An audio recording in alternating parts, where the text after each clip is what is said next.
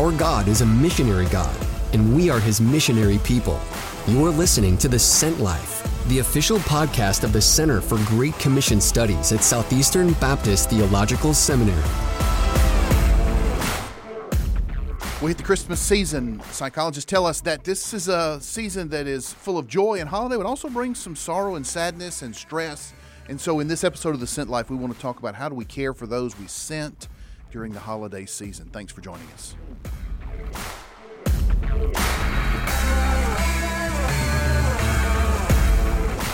Hey, we welcome back into The Sent Life studio, Doctor Anna Dobb. Each week, Anna comes and shares with us stories. And really, this season has been more about Uh, first women and, and the first of women through missions history. But today you've got a more contemporary story. I do. I'm going to talk about some stories that are currently happening in North Africa. Good. Yes. Let's hear them. Great. Um, thanks for having me today. I want to tell a story about a guy named Hussein. Okay. Now, recognize the names are changed right. because of security. Hussein was a devout Muslim uh, in North Africa, and he took his two brothers to an Islamic traditional school Um, that, that had some some significant issues, I think, sure, uh, with, yeah. with the way they treated the students. And unfortunately, both of his brothers actually died from beatings there. Wow. Um, and they called Hussein to come and remove uh, their their bodies. Oh, my goodness. And he didn't know that they, uh, that they had died. Um, and he kept quiet, and but, he, but, but at the same time, while he was kind of mulling this over, he really wondered whether Islam was the right religion. Mm-hmm. Um, Hussein, Hussein was passing by one day and heard a man preaching in the market. Uh, the man was comparing Bible school uh, with traditional Islamic school and the impact on the community. Oh my! And uh, gave an example of a neighbor who'd lost the son from the, from beatings um, in the school. Is that right? And he didn't know Hussein. Mm-hmm. He didn't know that Hussein had suffered from the same school, and uh, he was he was very touched. Hussein mm. was very touched. He didn't say anything, but he asked um, someone else, did they know who this person was? And uh, they, he was told that he was a Christian having a church there. And so he went back and, again, kind of didn't say anything at that sure. moment.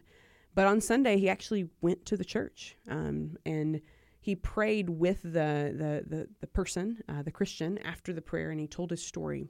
He said that from the day his brothers had died, he'd lost faith in Islam. Hmm. And then he heard this man preaching in the market and thought that he was talking about him, wow. Hussein. Um, but then he realized that the, the man didn't actually know Hussein's story, and so he wasn't talking about him. Uh, so he came up and wanted uh, wanted him to tell him more about okay. Christian belief. And uh, basically, at that moment, he accepted Jesus as his personal wow. savior. Um, Hussein actually told them in my, in my area, people respect me so much, and I have a, a number of friends. I would like to tell them about Jesus. Mm. And so he took a Bible and an M P three player that actually had some biblical stories, um, I'm assuming, in the language with him, and he went telling people about this new way. Mm. And after some time, he came back, and he said, my brother, uh, my eyes are open now, and I could see our real problem is that we are lost because we don't have Christ in our lives. Wow. Um, he also said that he reached three areas Um, in the area, in the country. Um, and there he preached to three of his friends, and all three of them accepted Christ. Praise the Lord. Uh, he went to another area, and he preached to many people, and again, three people accepted mm. Christ. And then he went to another area, and he preached to a family who gave their lives to Christ. Um, the couple has faced many persecutions mm-hmm. since they accepted Christ. Um, that is the story of how God can use just someone speaking on the corner about yeah. about uh, the gospel, and can use that to change not just one man's life, but but multiple people in various areas around the country. Yeah, that's the fascinating thing about uh, missions itself, right? You never know, you know, you someone becomes a Christian, and we used to, when I was on the mission field, we used to say one of the questions the missionaries asks is not how many people you can get into a church, but how many churches can we see out of one person? Because the relationships that we that we have, and so a man like Hussein becomes a Christian, and then God uses his uh, influence, his courage, uh, to see many people come to faith, and then those those chains of discipleship just continue to go, and churches continue to spread. Yeah. What a great story. Yes. Thanks a ton. Remember to pray for the Christians in North Africa. That's right. They really do face significant persecution. That's right. Thanks. Thanks.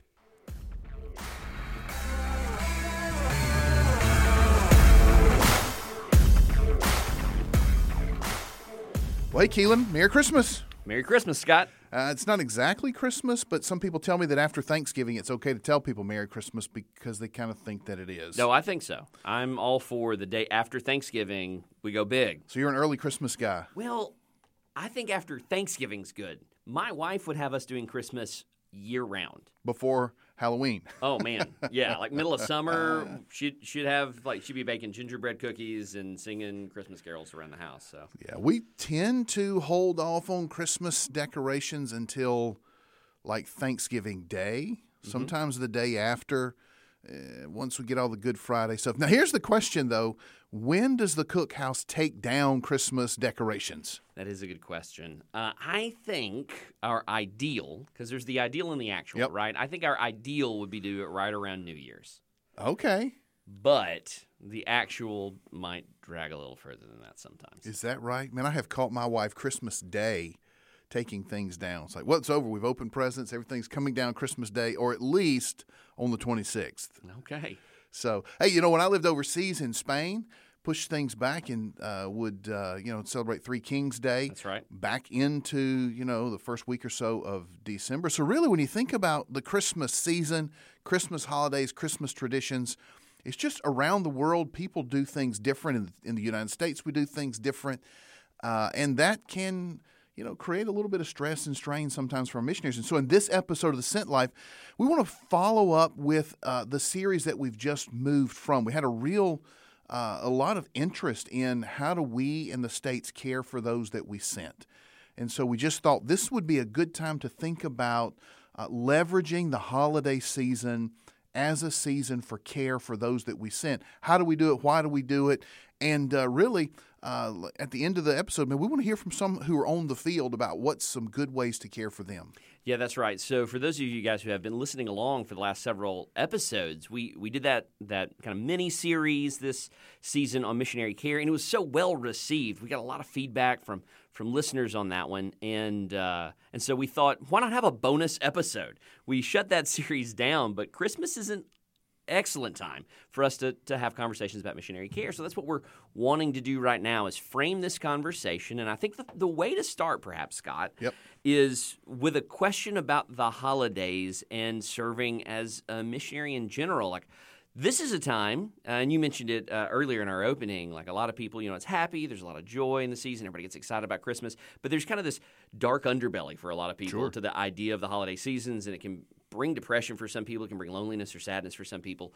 Well, why is the holiday season a particularly hard time for missionaries? Yeah, I mean, I think the obvious question is you're away from family. Yeah, certainly. Right? Everything that you uh, that you think when you think holiday kind of revolves around family, whether it's the family table with the turkey and the dressing or the gumbo and the fried chicken or whatever it is that your family does. It's kind of, you always have this image of the family. The other thing is there are the traditions, right? There's the giving of gifts, mm-hmm. and there's the gathering together, uh, family. And I think that creates significant strain and stress. The other part of it is families often let us know that they're together. Yeah, you know, that's right. you're, you're distant. I'll never forget being, uh, when we lived on the mission field, uh, my family called us. They were together for some reason. The time difference meant that it was kind of early evening our time, and they were at lunchtime. And, uh, you know, my family's from South Alabama, and for some reason this season they called it, hey, we're getting together, and there's fried fish, and there's Huss puppies, and there's fried shrimp. And I don't know what it was about that phone call, but that was probably the most uh, most not encouraging phone call at a holiday season I ever got. It was like for the next four or five months, I didn't think of anything except fried seafood that you right. can only get in South Alabama. So it was just a really Uh, interesting moment, right? Yeah, so there's this funny phenomenon that happens. If you've ever lived overseas for an extended period of time, you, you get this because yep. you've experienced it. Um, frequently, the reason people say the holidays are hard might be because of, you know, a lost loved one. That's a good uh, point. Or uh, some form of isolation or some kind of loneliness, right? Well, the missionary absolutely experiences that, and in some sense Uh, they experience that. And of course, they may not have lost their family, but they don't get to be with their right, family. Right. And so some of that same kind of stuff can well up when you're at a distance, right? And so it makes it a harder thing. Another thing that is obviously context to context, it mm-hmm. varies wildly uh, concerning what I, I'm getting ready to say. But we, where I served as a missionary, mm-hmm. uh, I was in a, a primarily Muslim country. Right. I was pretty exclusively Muslim, in fact. And it was kind of off in the corner. It's, you know, when the Bible talks about the ends of the earth, it was it was over there. It was bush missionary work. It wasn't there, but you could see it. Uh, yeah, I could see the end of the earth from where I was. It was just down the street. And uh, where we were, it was my first year, uh, in, uh, Christmas time when I was over, my first year. I will never forget the way it felt, because it felt so weird to be in a place that was completely Christmas-less. Hmm. And so nobody was talking. I knew what time of year it was. Mm-hmm. Nobody was talking about it. There were no decorations anywhere. Um, it, it wasn't a thing. It was a non-entity. Yeah. And so when you can, on the internet or Facebook, see the holiday season is in full swing, and you walk out your door and it's like it doesn't exist, there's some weird cognitive dissonance yeah. on that kind of thing too. So there's, if you're in that kind of place, this other level of, it's not just that I'm distant from people, it's almost like it doesn't exist at all. And and it's kind of hard to process that sometimes, right? Yeah, you know, culture shock is the thing that missionaries always deal with. Yeah. Right, we think that culture shock is just for the beginning season of the missionary. Um, and culture shock is this this phenomenon that we all run into uh, when things don't work the way they used to work. And we are anticipating that they're going to work this way, and they don't. And there's this jolt, this shock, this this moment of, oh my goodness, where am I? And then the holiday season is that moment.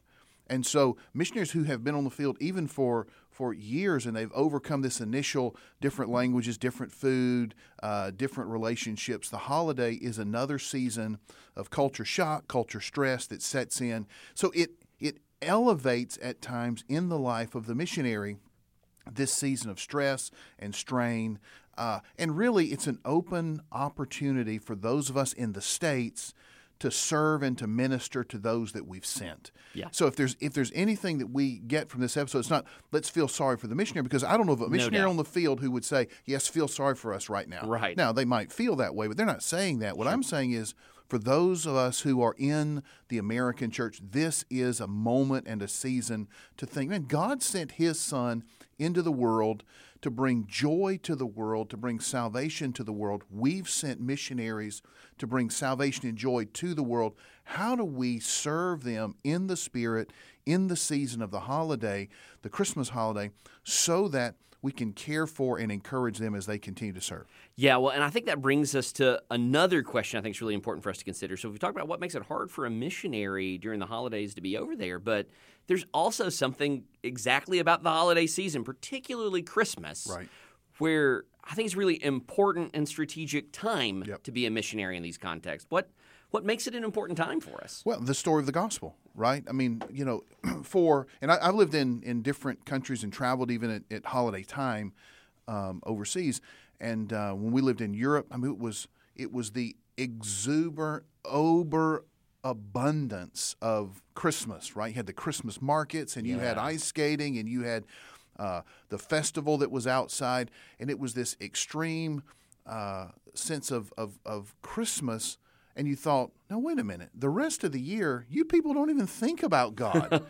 You know, you don't think about anything. Right. And all of a sudden there's this almost glut of Christmas. Yeah. Then I've lived in countries where, like the where you were, um, not quite that extreme, but where, because it was an Islamic context, there was a reason for yep. the holiday. And, and then we began to notice that there were some people who did Christmassy things, right? They mm. might have some lights, or they might have a tree. Yeah. And you would say, why are you doing this? Well, we're trying to be like the West. And it gave us a chance to say, well, can I tell you the real reason for this? Exactly. Now, the problem is it's hard to connect the light and the tree to the gospel, but sure. you can find a way. Um, but really, there's this platform of, why do we do Christmas? And if there's a void of Christmas, or if there's just this smattering of things and people think they're being Western or American or chic or whatever it is, it gives us a chance to really explain, no, it's at this moment that God demonstrated His love in us, that while we were still sinners, Christ died for us, that God so loved the world that He gave His only Son. That's the story of Christmas. And you have all these things taking place that gives us the platform to explain the gospel and to even at points to to separate. It's not about America. It's not about the West. It's about the gospel. It's about who Jesus is. Yeah, Christmas gives us this excellent opportunity on the field to clarify a lot of things, yep. doesn't it?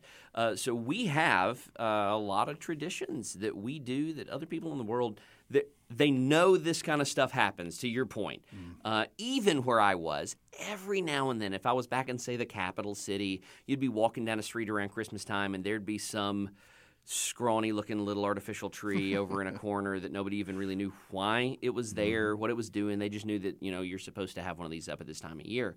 And the opportunity there to kind of scratch the itch of curiosity, because it's it's real. A lot of people are, what are y'all doing at this time of year? Why are you doing these things?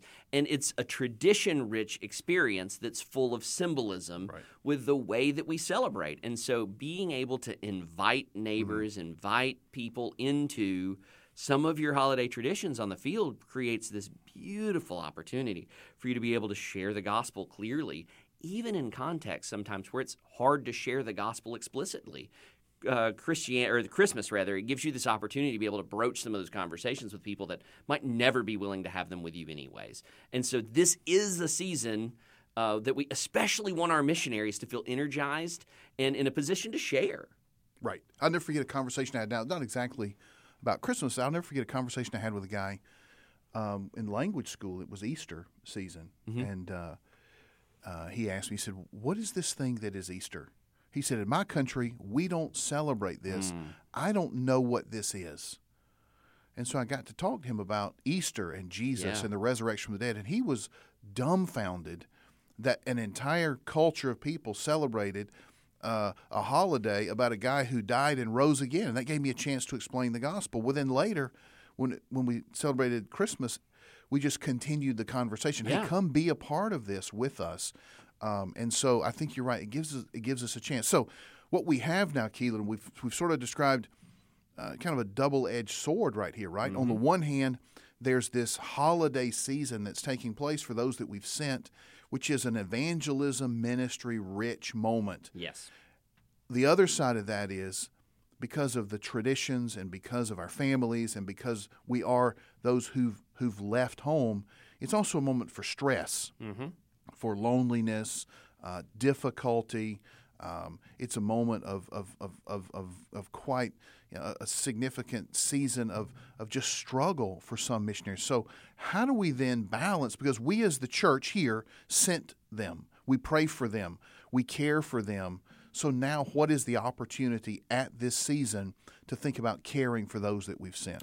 Right, and so this is kind of the focal point of the episode, sure. right? How do we take all of the things that we've discussed in these previous episodes yep. about missionary care and realize that right now is an excellent time for a church to really begin leaning into uh, a lot of the practical steps that we've we've talked about. Right. Uh, and we've shared a bunch of stuff so right. far, right? We've talked about the need to have advocacy teams. Mm-hmm. We've talked about uh, a lot of the different ways that these teams can take care of missionaries, both kind of pre-going, mm-hmm. while they're on the field, post-field. Well, what we're really talking about right now is that on-the-field time, yep. what are some of the opportunities, the specific things you could do that would be of value and benefit to them? Yeah, in some ways, it's not really being overly creative right now. Right. You know, it's some somehow you're saying to those that you sent, we know that you're there. Yeah. We remember you. So simple things, right? Cards, letters. Everybody else gets Christmas cards. Why are we not sending Christmas cards to those who are overseas? You know, everybody else gets gifts. Why not send gifts to yeah. those who are overseas? Now, be careful when you send gifts. I, I one time got some gifts from a church, and the way that it was packaged and the way that it was put together ended up costing us a bunch of money to get it out of right. customs. So we have to be careful how we how we take care of that. But sort of some simple things sure. that that just indicates, hey, we know that this is a season where we as a church leverage our relationship with you or build our relationship with you to care for those that we've sent. Yeah, that's exactly right. There's some, I think simple and less is more is yeah. often often the right uh, approach at a particular time of year like this. So some of the small steps, like it's very easy at this point for you to actually communicate and reach out to basically anybody in the world through the internet. Uh, and there are a lot of ways to use that to incorporate and remind people uh, they're not forgotten. And a lot of this is giving uh, just a voice to that, I think, is one of the things that we would encourage people to do. Um, but I think it, we've also got an opportunity on this podcast mm-hmm. to do something fairly unique as well. So a number of our listeners yep. are, in fact, on the field as missionaries. We have people all over the world who listen to this podcast. And so what we want to do is give them a voice right. uh, for this one. And right now we want to say, hey, if you're listening to this, it's Christmas time, and you're in that very important season, we remember. Right. Like, we're glad you're there. Thank you for what you're doing. Know you're being prayed for. Uh, and so hear that from us. Right.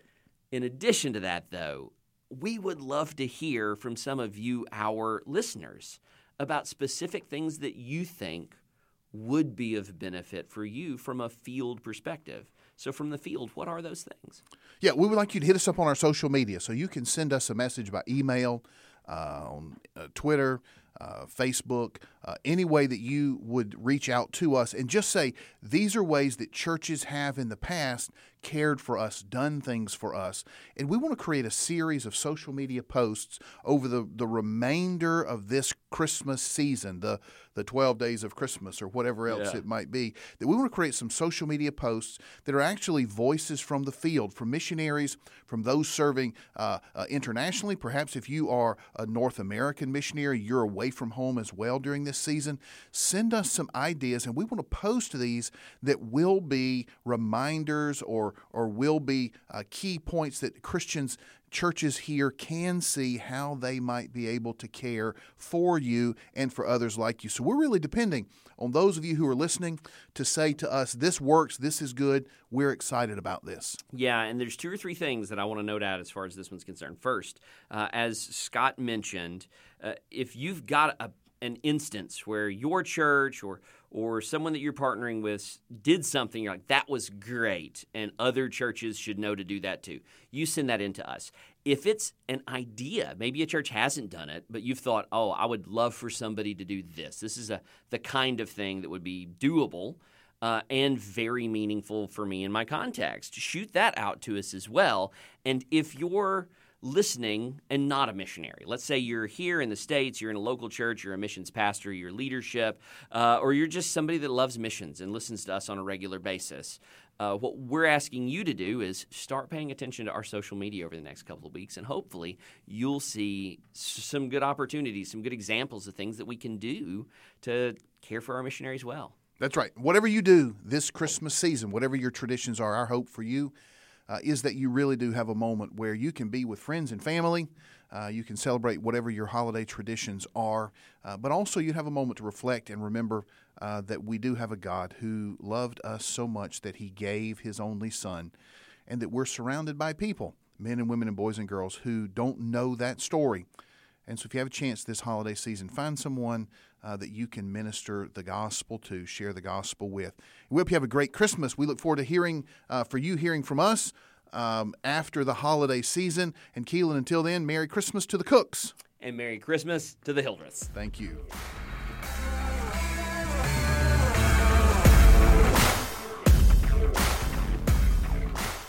Hey, welcome back uh, to our segment, Out of the Tower, where each week we sit down with uh, Doctor George Robinson, and we just talk about, you know, how do we live practically on mission where God's placed us. We try to really give some practical handles, um, really uh, trying to boil down uh, some of the complex things we teach on campus into some more bite-sized chunks. And so this this season, we've been really equipping people to be church planters. So, uh, George, what's next in our process? Yeah, so we've used as the uh, framework, Doctor Hildreth, the Uh, core missionary tasks the I M B has articulated: entry, evangelism, disciple making, gathering together, leadership development, partnership, and exit. And so we've worked our way through various tools and training uh, mechanisms in order to get at that. This week we're going to be talking through a disciple making strategy called The Basic Commands of Jesus. All right, let's hear them. So, yeah, I was mentored by uh, a man who just recently went to be with the Lord, Doctor George Patterson, um, in my doctoral studies. And one of the things that really struck me about him is that he would take really profound concepts and uh, be able to articulate them in a simple, reproducible way. Mm. And where he learned that was when he himself served on the mission field in uh, the country of Honduras for about thirty years. Um, he ended up working with semi-literate mountain pastors in Honduras, and they asked him the question one time, uh, you know, the Great Commission says we should teach them to obey everything that Jesus commanded. And then one of the the pastors said, but at the end of John's gospel, he says, if everything Jesus taught were written down into books, the whole world couldn't contain the knowledge, right? Yeah. So how do we do that? And so Doctor Patterson said, well, let's open our Bibles and let's go through the four Gospels and let's write down every single command. Wow. Do this or don't do that, right? And so as they went through all four Gospels and wrote down those commands, uh, they found that there were close to three hundred mm. of those imperative commands, but there was a lot of repetition. And these semi-literate, untrained mountain pastors began to put those things into groups with one another, and huh. they came up with the basic commands of Jesus. It's not Fancy. everything Jesus taught, but here's the ba- here are the basic commands. Okay. Repent, believe, and receive the Holy Spirit. That's one command, wow. right? Okay. Because, honestly, when we talk about justification, mm-hmm. it involves repentance, right. faith, and God has promised to right. give us the Spirit. So repent, believe, and receive the Holy Spirit. The second is be baptized, right? Mm. And so— Um, very uh, early on in the, the history of the church, Peter proclaims the message of the gospel in Acts chapter two. He says, repent and be baptized, be baptized right? So repent, believe, and receive the Holy Spirit. Be baptized, celebrate the Lord's Supper, and worship God.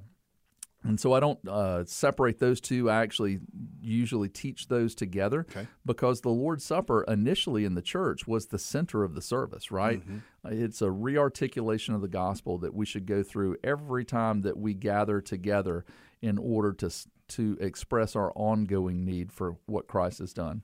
Uh, the fourth is to love God and to love others, obviously. Mm-hmm. You know, uh, Jesus said the greatest command is to love the Lord your God with all your heart, soul, mind, and strength. The second is like it, um, which means that it's not disconnected right. from uh, love your neighbor as yourself. Right. Uh, the next one is to pray at all times for all things. You mm-hmm. think through all of the times Jesus taught on prayer in uh, the, the four Gospels. Mm-hmm. Pray for those who persecute you. Pray for your enemies. Pray for laborers mm-hmm. for the harvest. So the idea is to consistently pray for all things mm-hmm. at all times, wow. like to, to establish a life of, of rhythmed prayer. The next one is to give generously of your time, talent, and treasure. And so generosity is the heartbeat. Um, you know, a life that is attuned to God and right relationship with God is going to be a generous life, uh, not just with our money, but with our, our time, mm. which is our most precious resource, and uh, precious resource, and with our talents, mm. uh, the skills that God has given to us. And then finally, uh, the last one is to make disciples by teaching others to obey. Great. So let me work back through those sure. real quick. Repent, believe, and receive the Holy Spirit. Be baptized. Celebrate the Lord's Supper and worship God. Love God and love others. Pray at all times for all things. Give generously of time, talent, and treasure, and make disciples by teaching others to obey. Those are the seven basic commands of Jesus. It's not everything, but man, if you can get a brand new believer into the Scriptures and to discover those commands and how to live in relationship with God as a follower of Jesus and a fisher for men, you've gone a long way as That's a disciple great. maker. Yeah, what a great concept is take these down and begin to work those as your discipleship uh, program. Yeah. So so basically, the, those uh, kind of the tail end of the story, those mm-hmm. semi-literate pastors go back and begin to teach through the New Testament. And they trained their illiterate church members mm. to memorize those seven commands. And those seven commands became like hooks on which to hang knowledge. Wow. And every time they preached, one of the application questions was, which, if any, of the basic commands were highlighted in this mm. text? And they would begin to pile Scripture yeah. onto those hooks. And so you've got these illiterate people in the mountain churches in Honduras that perhaps knew as much or more about following Jesus than some people who've got bookshelves full of books. What a great point. Great point. Thanks for sharing that with us. You bet.